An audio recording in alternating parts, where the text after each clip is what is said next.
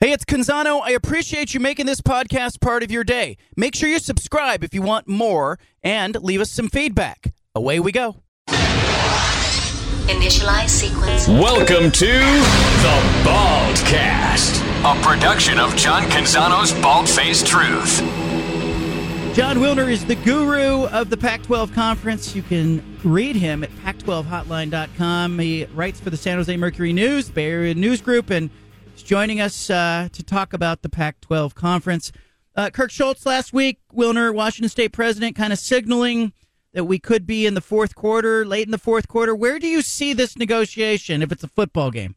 Well, I think that, uh, you know, we are certainly midway through the fourth quarter, right? I think that there's like a zero point zero zero, you know, awaiting the conference. I can't imagine that this thing is going to be un unresolved on July 21st when they have football media day in Las Vegas and they're planning to promote the heck out of all the stellar quarterbacks and all the top 25 teams and the coaches, right? That is the biggest platform the conference has every year to promote its football teams. And if there's no media deal by then, that will suck up every ounce of oxygen and there'll be no attention paid to the, the players and the coaches.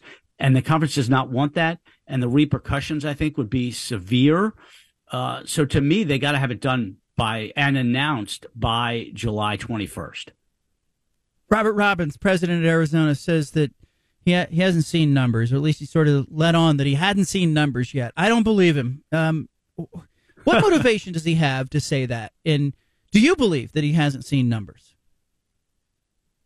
Well, has he seen or heard? I mean, you can parse that a bunch of ways, right? And he hasn't been shown a formal offer, but has he been told what the basic framework of a deal is? I mean, it depends on how literally you're taking him with his choice of words. Uh, I think that the presidents have a very good idea of what the offer is going to look like. Maybe not exact figures, maybe not uh, exact details on how much is linear versus streaming or the the the kickoff selection process for week eight, so to speak. But I think they all at this point have a pretty good idea of what it should be and if the final bid comes in or has come in with what they expect, they're all going to sign and uh, move forward together.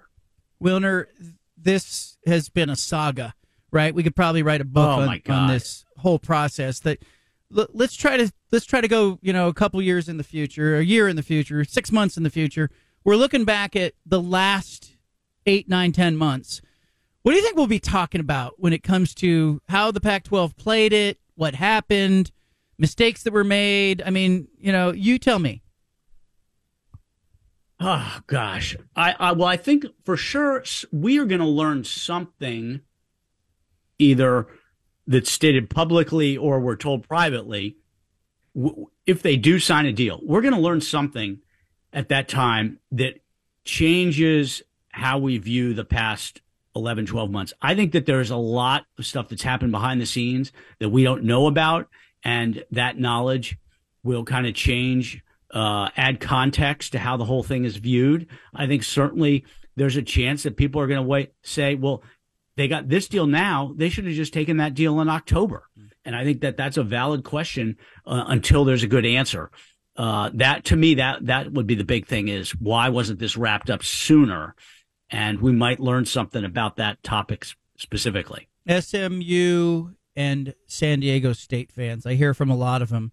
What do you tell the SMU fan who who hasn't heard a lot from their university? It's been quiet on that front.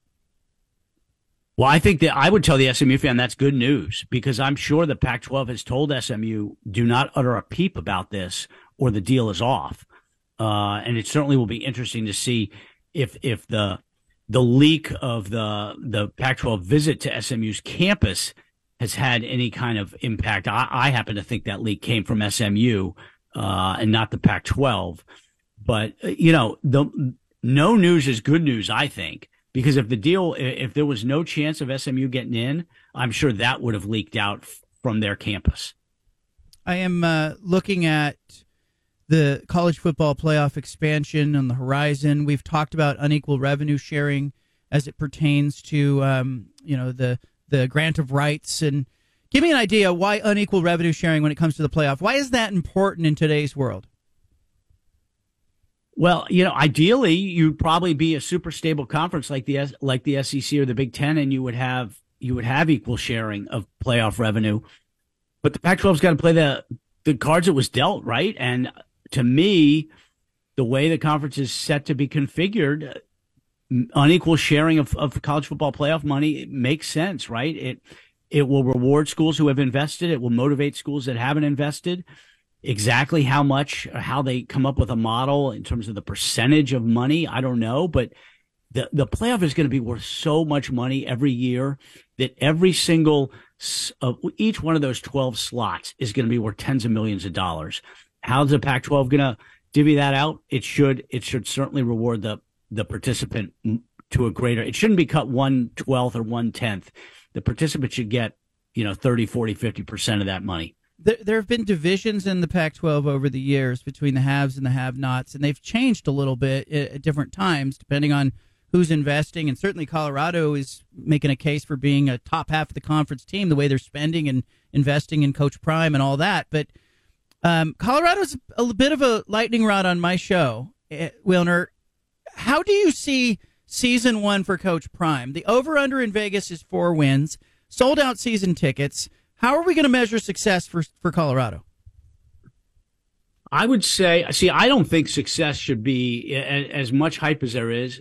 You know, a bowl game to me is is going to be tough, especially when you've got a non-conference schedule that has what Nebraska and TCU and I think Colorado State even. So they don't play, uh, you know, a cupcake. I, I think success for them is going to be four or five wins and being competitive. To me, they just the number one thing is avoid getting bombed every week, which is what happened last last season, right? If they're competitive and they win four or five games, I think everybody will look at that as a great stepping stone. And then in year two, you're talking about getting bowl eligible, maybe competing for the conference title. I don't know. But but they just need to be competitive this coming season. Do their do their games get circled on the calendar by opposing head coaches? Uh, not not yet. We'll see what happens against TCU and Nebraska. It's possible. And then they got what? I think they play USC and Oregon both in yeah, September Oregon, well. At Oregon in week four, USC at home in week five. So yeah, their so, first I mean, five are tough. Their first five are really tough. They could be one and four coming out of coming out of that stretch, uh, and still have played pretty darn well but I don't think that they're circleable at this point. So to but speak. you don't think like Maybe, Oregon and USC are tired of hearing about Coach Prime and the portal and you know nah. uh, the recruiting part of this sort of is where that I think it stems from. Not the fan base, but does the coaching staff circle Colorado? Perhaps. But I don't know. I'm not sure that any of the coaches dislike Deion personally at this point. Uh, and I certainly think the players uh, are not going to get up. I mean, the Oregon players are look they're looking at SC and Utah and Washington, right? Mm-hmm. Those those four schools that those are the games that each of those four are circling. Washington, Oregon, Utah, USC. Any game between those four are are the ones that are going to get all the attention. We've been talking a lot about Colorado on the show. We've got several callers who think they're going to win. You know, some one caller thinks they're going to win the conference. Uh, others think that they're going to get boat raced. Um, I there's a there's no bigger question mark in the conference. But where are the other question marks for you when you you know program that could win or could be not bowl eligible? Um, do you have another team that is remotely near Colorado in that scale? Good question. I mean, the thing is, the fact that your listeners on a Portland based show are talking about Colorado tells you all you need to know about the impact of the Deion Sanders hire. First of all, right? He's, he's getting I think he's making five and a half, six million his first year. He's already it's already paid for with all of the promotion that, that Colorado has gotten from from that hire. In terms of questions, you know, I guess I would say uh, UCLA. Are they? You know, they were they were relevant this past year. Are they going to be relevant this season? Uh, you know, how, and just generally, how much are the LA? How impactful will the LA schools be on the narrative of the conference in their last season. For that's that's one question I have for sure. Uh, I I also wonder can, can Oregon State keep it up? Right? I mean, I don't know that you need to win ten games uh, to maintain your momentum. But the Beavers can't go back to like five and seven or four and eight. I don't think they will, but that's certainly. Uh, I'm curious to see how they react coming off of that that great season. Jon Wilner, you're the best. Uh, for those who want more of this conversation, you can subscribe to the Canzano and Wilner podcast. Find it wherever you get your podcast. Wilner, thank you for giving us your time. I appreciate you, man. Thanks, my friend. Colorado over and under four wins. Steven says five. I say four. We're not that far apart. It's like this big argument we're having over Colorado. I'm at three or four. Can't decide yet. I need to see uh, hear a little bit more. But uh, Jon Wilner saying that coaches will not circle Colorado on the uh, on the calendar, um, probably because they haven't demonstrated they're great. I I disagree a little bit. I've heard a little grumbling with coaches who are recruiting against Colorado, maybe a little weary of hearing about Colorado. I don't know.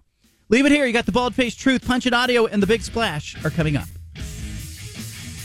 Well, the fans in Oakland uh, were not happy, obviously, with John Fisher, the A's owner. Not happy at all last uh, last night. Big uh, protest uh, moment at their game in which the fans uh, stood in silence uh, in the beginning of the fifth inning and then began chanting "Sell the team" in the fifth inning. Um, reverse boycott, they called it. I don't know if this is an effective way to get back at the owner, but it made some noise. Pitcher had to call timeout, check his earpiece. He's swinging a fair ball inside the third base line, and Siri's going to turn and make his way to second, and he has notions about third. He'll put the brakes on as Seth gets it back in.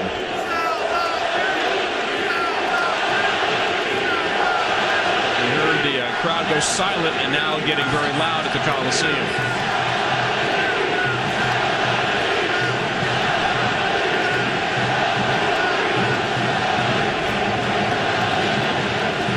Walls would now stand in for Tampa Bay. Rays trying to open the scoring, and uh, Hogan can't hear with the pitch com because of the crowd. And now time has called. Things have gotten loud here, and this is certainly a new experience in 2023 at the Coliseum. Coliseum had noise, it had life, it had angry fans. They uh, threw things onto the field at the end of the game. All that was cleaned up, but uh, reverse protest by the A's. You know what I I started thinking about? I started thinking about Seattle. I started thinking about the Sonics. I started thinking about the the Clay Bennett effort, which was kind of crappy. I mean, it was crappy. Let's just say it. Uh, you know, let's not use weak language. Just it was crappy for Clay Bennett and his ownership group to take the Sonics and rip them out of Seattle, take them away from so many fans, and uh, it was a uh, it was bad. I mean, it was bad in a number of ways, and it triggered me a little bit. Maybe kind of glad that it's not Portland. I, I don't know if that sounds weird. It made me glad that it's not Portland trying to take the A's out of Oakland, that it's Las Vegas. You know, in the end, you probably don't want someone else's team unless you can really point to that city and go, "Hey, they blew it. Like they they didn't want the team. They dropped the ball." Because I I feel for the fans in Oakland. Like I grew up in the Bay Area. I feel for the fans in the East Bay who grew up as A's fans, especially fans who were, uh, you know, in lockstep with the A's in 1988, 89, Jose Canseco, Mark McGwire, Bay Bridge series, Tony La Russa, Dave Stewart, really good A's teams, and especially the fans maybe from the 1970s, Reggie Jackson, Rollie Fingers, Catfish Hunter, Joe Rudi, um, so many, uh, you know, Ray Fosse behind the plate. There were so many good memories of this franchise and what they represented in the Bay Area and how they owned the East Bay Area. And now um, John Fisher doing what a lot of owners and ownership groups in today's world do. They're valuing the dollar over the brand, valuing, uh, you know, getting the team out of Oakland, getting a new stadium, getting some sucker to pay for it for him. And, you know, you know what's going to happen. I mean, the minute they get that stadium built and they get any kind of trajectory in in Las Vegas, he's going to turn around and he's going to try to sell the team. And he, and he will sell the team. And he'll sell it for more than he could sell it for in Oakland. But not very holistic. Not very nice, John Fisher. And I'm glad you're not Portland's Major League Baseball hope in the end. Because, you know, Clay Bennett ripped the Sonics out of Seattle. He needed an assist from David Stern. And I am left thinking about Rob Manfred, the Major League Baseball commissioner, who took the A's out of Oakland, took that last sports franchise out of Oakland, and sent it on its way to Vegas. And you know, I, my hope is that you know the A's. I I had kind of hoped would they reverse field, would Vegas decide they weren't going to build that stadium, give the A's all those subsidies and all that money, and you know essentially build them a stadium. And you know maybe they'd come to their senses, but after all, it is Vegas. But I am left thinking like, what about Vegas? Like I I spend time in Las Vegas. You know, I I'm not going to see Carrot Top or the Blue Man Group. And that's kind of where the A's are going to sit, kind of in the hierarchy of Las Vegas entertainment acts. They're not the Raiders. They're not the Golden Knights, certainly. They're not going to be the NBA when the NBA gets there. It's not going to even be like David Copperfield or maybe, uh, you know, a, a musical act like Usher, who, you know, or Sebastian Maniscalco, who I'd go see in a heartbeat. I don't know. Maybe I'm in the minority. There has to be a reason why the Blue Man Group and Carrot Top and the Thunder from Down Under do well. Somebody's going to see them. Maybe somebody will go to see the A's when they're in Vegas. But, Steven, it bothered me to see that scene. It reminded me of the sadness around Seattle when the Sonics left. It is sad. That like that was the the main takeaway for me is just what a sad situation because you can tell that those fans, you know, they love it and they love the A's and you you see those diehards coming out and they know just inevitably like they're going to Vegas. Like that's just kind of what it's the writing on the wall is. And it's just it's, it's sad that they have to do it this way. They're trying their best to keep them in Oakland, but it's not going to work. You know, I, I'm going to push back a little bit on you, John. I think I don't. They they obviously won't be as popular as the Raiders in Vegas, but I do feel like the Golden Knights, their success and the Aces' success in the WNBA, like I feel like the locals in Vegas are gonna mm. support the baseball team. Like they they've gone out and they've supported the WNBA team and the hockey team, where I think the Raiders are more like, you know what, my team's coming in to Vegas, they're playing the Raiders. I want to come visit my team from out of town and watch that road game. Where I think the locals down in Vegas will still support the A's more than just like, you know, someone like you or me who's visiting Vegas. I don't think it's meant to be you know, hey, you know, the Giants are playing in Vegas. John, you want to go watch the Giants play Vegas? I think it's more just like, you know what? It's something different for a local down there that lives there that doesn't want to go on the strip and be all, you know, part of the Las Vegas lifestyle.